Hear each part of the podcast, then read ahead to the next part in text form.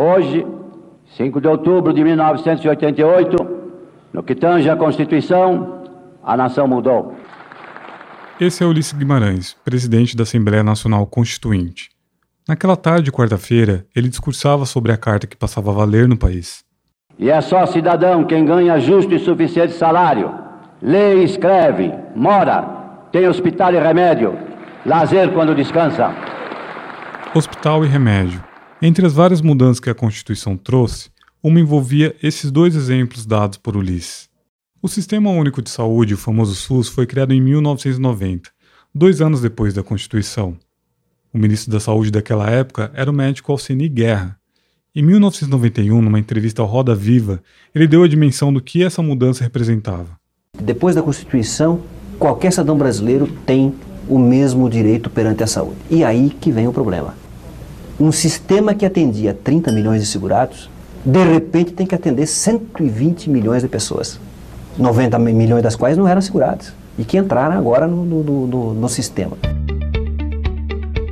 Ao longo do tempo, o SUS cresceu e o papel do município virou um dos seus pilares. São as prefeituras que tocam o dia a dia de boa parte da rede de atenção primária. Essa rede que inclui, por exemplo, o posto de saúde onde você pode ir medir a pressão ou tomar vacina. Por isso, o futuro do SUS vai ser influenciado pelas escolhas dos próximos prefeitos e vereadores. Então, nada mais justo que esse seja o tema deste episódio do Primeiro Turno, podcast do INSPER que te mostra, com estudos e evidências, o que prefeitos e vereadores podem fazer pelas cidades. Eu sou Elvis Pereira. O conceito do SUS e, principalmente, o que o SUS conseguiu reduzir em termos de desigualdade é, é uma coisa fantástica que, infelizmente, a gente está perdendo. A Márcia Castro é chefe do Departamento de Saúde Global e População na Escola de Saúde Pública de Harvard, que fica nos Estados Unidos e é uma das principais universidades do mundo.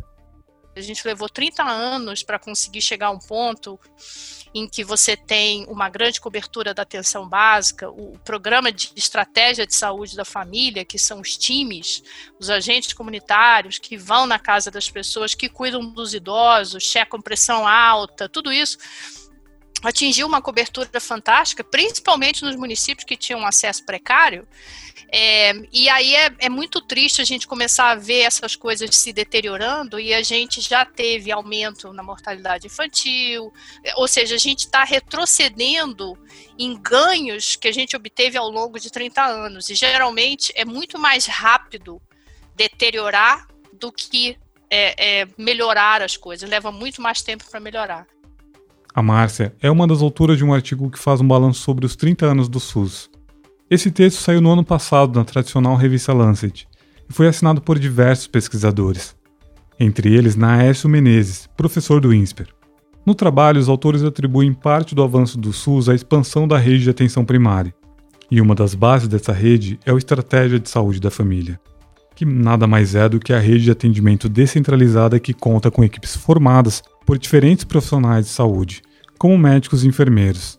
Essas equipes acompanham de perto as condições de saúde dos moradores de uma determinada área.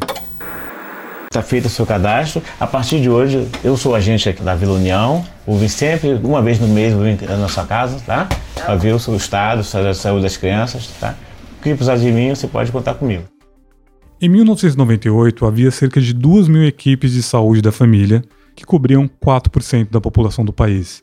Dez anos depois, o total de equipes pulou para quase quarenta e três mil, expandindo a cobertura para sessenta e dois por cento. Além disso, até o ano passado, quarenta e quatro milhões de domicílios no país estavam cadastrados no Saúde da Família. Em dois mil e treze, eram quase trinta e cinco milhões. É possível dizer que a saúde primária acabou sendo a base dessa expansão do SUS e do sucesso do SUS nos últimos anos? A espinha dorsal de um sistema universal de saúde é a atenção primária. Sem dúvida nenhuma.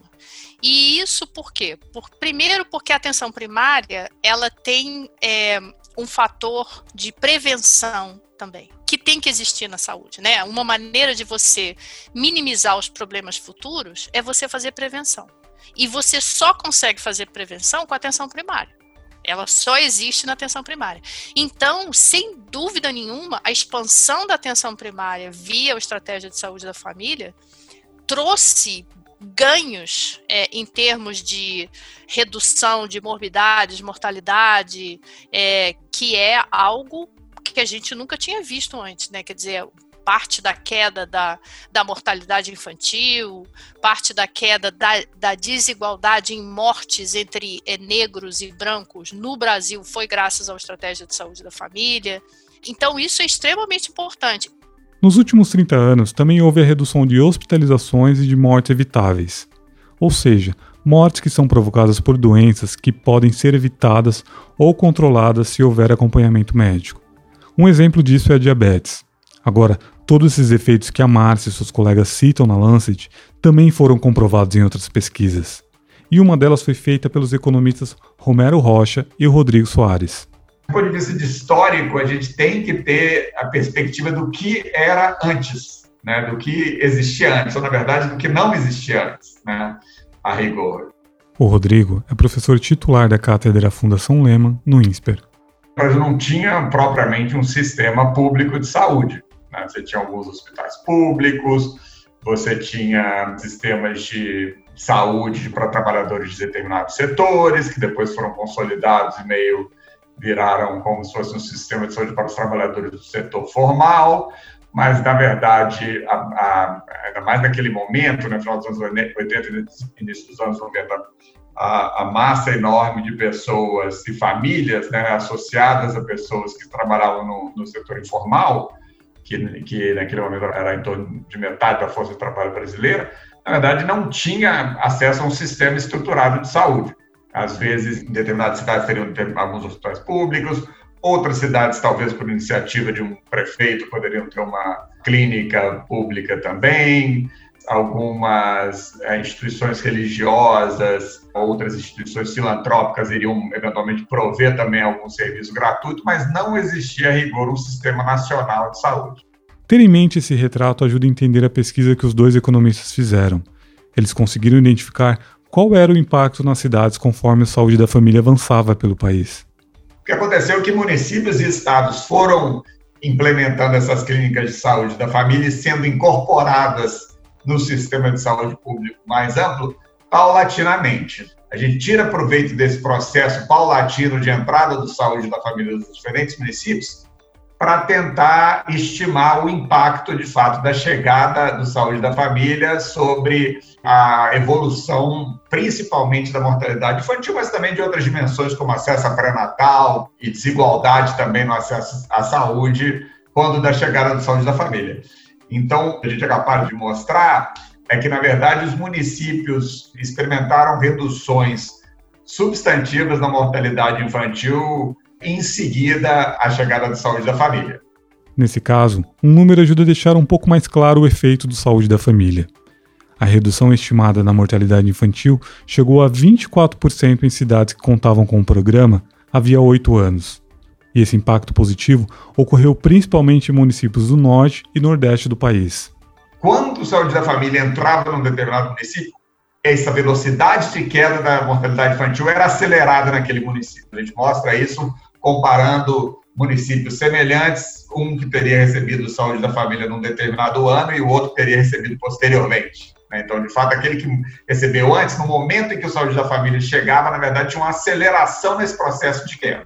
Então, é um resultado estatisticamente muito robusto que não reflete simplesmente uma queda generalizada da mortalidade infantil. O resultado principal é esse, é uma queda muito importante da mortalidade infantil e a gente mostra que, na verdade, muito provavelmente isso está associado, está sendo gerado por uma expansão significativa no acesso à pré-natal. Além dos benefícios para a saúde da mãe, o pré-natal contribui para o desenvolvimento saudável do bebê. E esse tipo de atendimento, feito pelo saúde da família, beneficiou principalmente as populações mais pobres. E a gente mostra que a redução de mortalidade infantil foi dominantemente gerada é, por nascimentos de mães com menores níveis de escolaridade. Aí que houve essa redução da mortalidade. Então, beneficiou muito, de fato, as populações mais carentes. Por outro lado, a gente tem um resultado que pode parecer um pouco contraditório, mas que no fundo não é. A gente mostra que esse resultado esteve mais concentrado em municípios que não eram muito pobres. Na verdade, em municípios que tinham alguma infraestrutura de, sa- de saúde, né? Então, no fundo, o que os resultados mostram é que Quem se beneficiou mesmo foram as populações mais carentes em municípios que tinham alguma infraestrutura.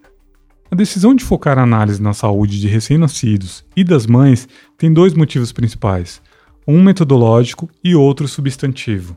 O motivo metodológico é que a gente sabe que o feto é muito frágil, né, e ele reage muito às condições ambientais e às condições de saúde. E se naqueles nove meses, nos, digamos, em alguns meses antes do nascimento, a criança tiver acesso a um serviço de saúde melhor, isso vai ter uma manifestação muito clara e imediata. A outra razão mais substantiva é que saúde ao nascer é muito importante como um determinante de resultados socioeconômicos ao longo da vida. E você poderia dar exemplos do que são essas repercussões? A gente tem evidências disso, algumas são evidências de correlação, outras são evidências estatisticamente robustas, mostrando, por exemplo, intervenções imediatamente depois do nascimento, para crianças de peso extremamente baixo, vão acabar afetando a nota que essa criança vai ter terminando o primeiro e segundo grau. E que isso, obviamente, acaba tendo alguma chance de afetar a probabilidade de ela ter acesso a uma universidade, e isso vai ter afetar as perspectivas de mercado de trabalho também.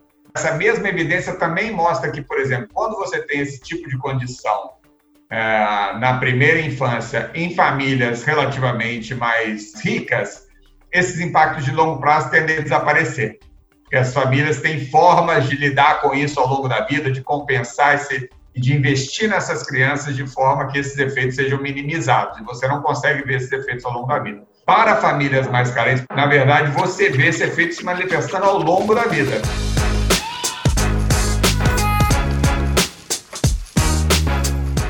Os benefícios trazidos pela redução da mortalidade infantil ajudam a entender por que é importante manter a atenção primária funcionando bem. Toda essa operação passa pela mão dos municípios, que são responsáveis por manter esse atendimento em dia, incluindo as equipes da saúde da família. Agora aqui vale voltar ao trabalho publicado na revista Lancet sobre os trinta anos do SUS. Os pesquisadores apresentaram projeções de como o volume de repasse do governo federal para as prefeituras pode refletir no SUS até dois mil e trinta.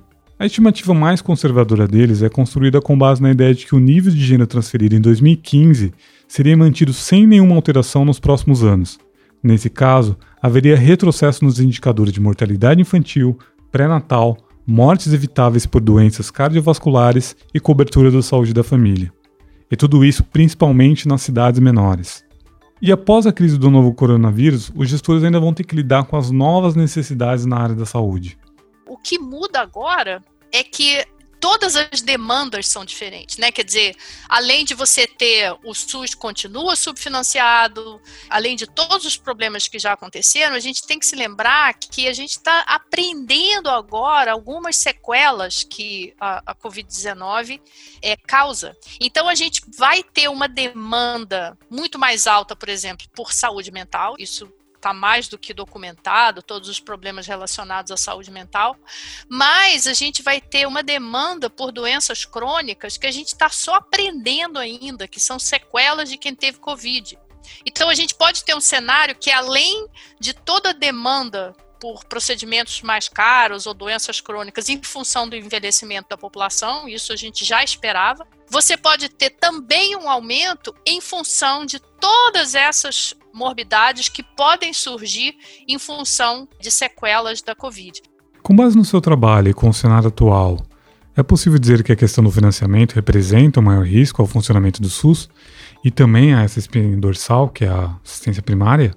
Eu não sei se é o principal, mas com certeza é um dos principais, porque sem recurso tem muita coisa que você não vai conseguir fazer. Sem recurso tem município que quebra mesmo, então vai ter que abrir mão de equipes. Mas eu acho que toda essa questão do recurso, da melhoria do financiamento, ela passa pela valorização do sistema. Digamos assim, não basta você aumentar a verba se as pessoas não reconhecerem o valor daquele sistema. Não adianta. Tem que ser as duas coisas, porque senão você pode ter mais recurso, mas a execução pode não ser muito boa. Por quê? Porque o sistema não é valorizado. Eu não sei qual é o mais importante, eu acho que ambos são importantes e um é importante para o outro. Não é só assim você botar mais um zero à direita e aumentar a verba, não. É você entender por que, que aquela verba é importante, valorizar o sistema, e daí isso afeta tudo.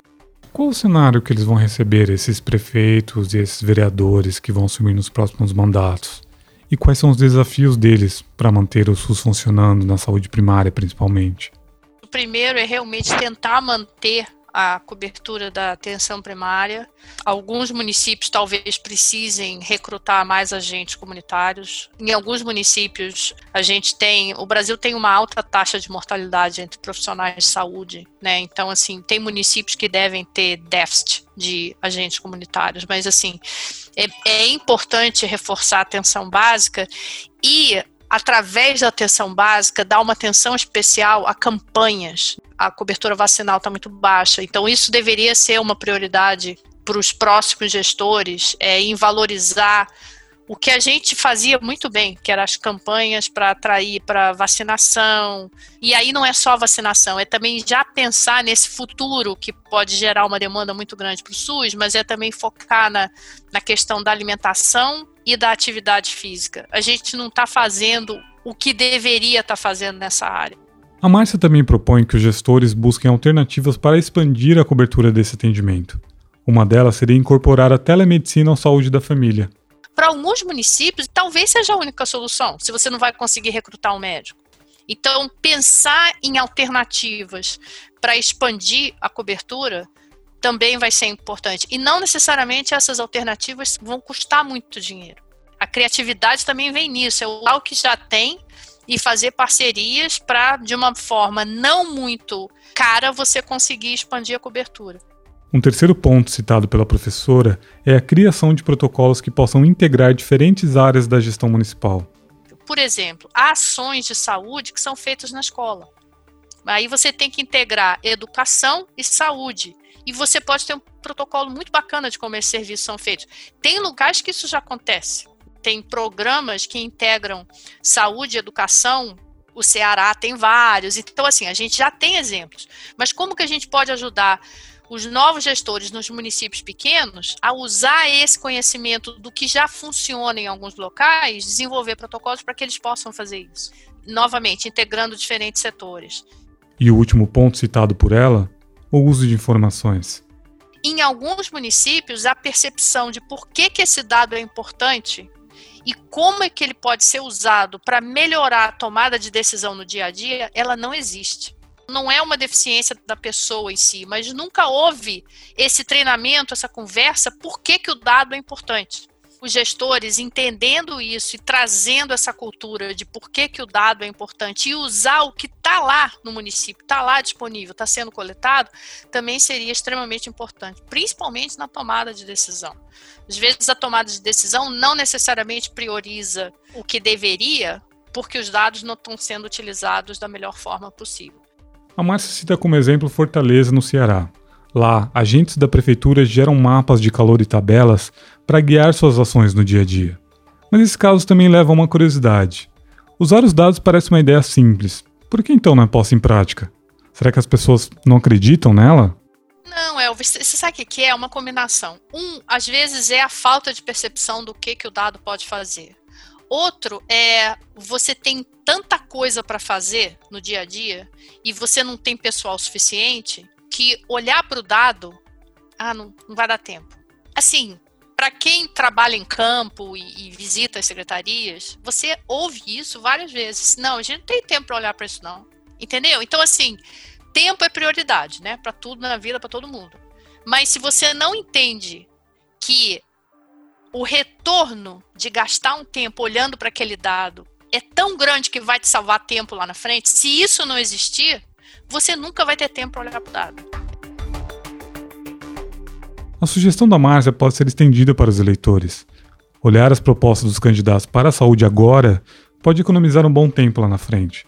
Sendo mais prático, esse tempo pode fazer diferença depois, na fila do posto ou na hora de fazer um exame. As versões completas das pesquisas citadas neste episódio podem ser acessadas no site do INSPER em insper ponto edu ponto br barra conhecimento. Lá no site você também encontra a série completa do primeiro turno, que está disponível nas principais plataformas. Ao todo, a nossa temporada tem oito episódios, lançados toda terça e quinta até o primeiro turno da eleição. E deles, você sempre pode esperar pesquisas acadêmicas para entender, afinal, qual é o papel de prefeitos e vereadores. Nosso próximo episódio será dedicado à educação. Se gostou, compartilhe, ajude a disseminar o conhecimento. Também escreva para nós contando o que achou. Nosso e-mail é insperconhecimento arroba insper ponto edu ponto br. Neste episódio, usamos trechos de áudios de vídeos da T V Senado, da Fiocruz e da T V Cultura. Esse podcast é produzido por mim, Elvis Pereira, e pela jornalista Juliana Deodoro. O Reginaldo Cursino é o responsável pela edição de som, o Alexandre Maron é o nosso consultor e a Isabela Furtado, a coordenadora desse projeto. Até mais!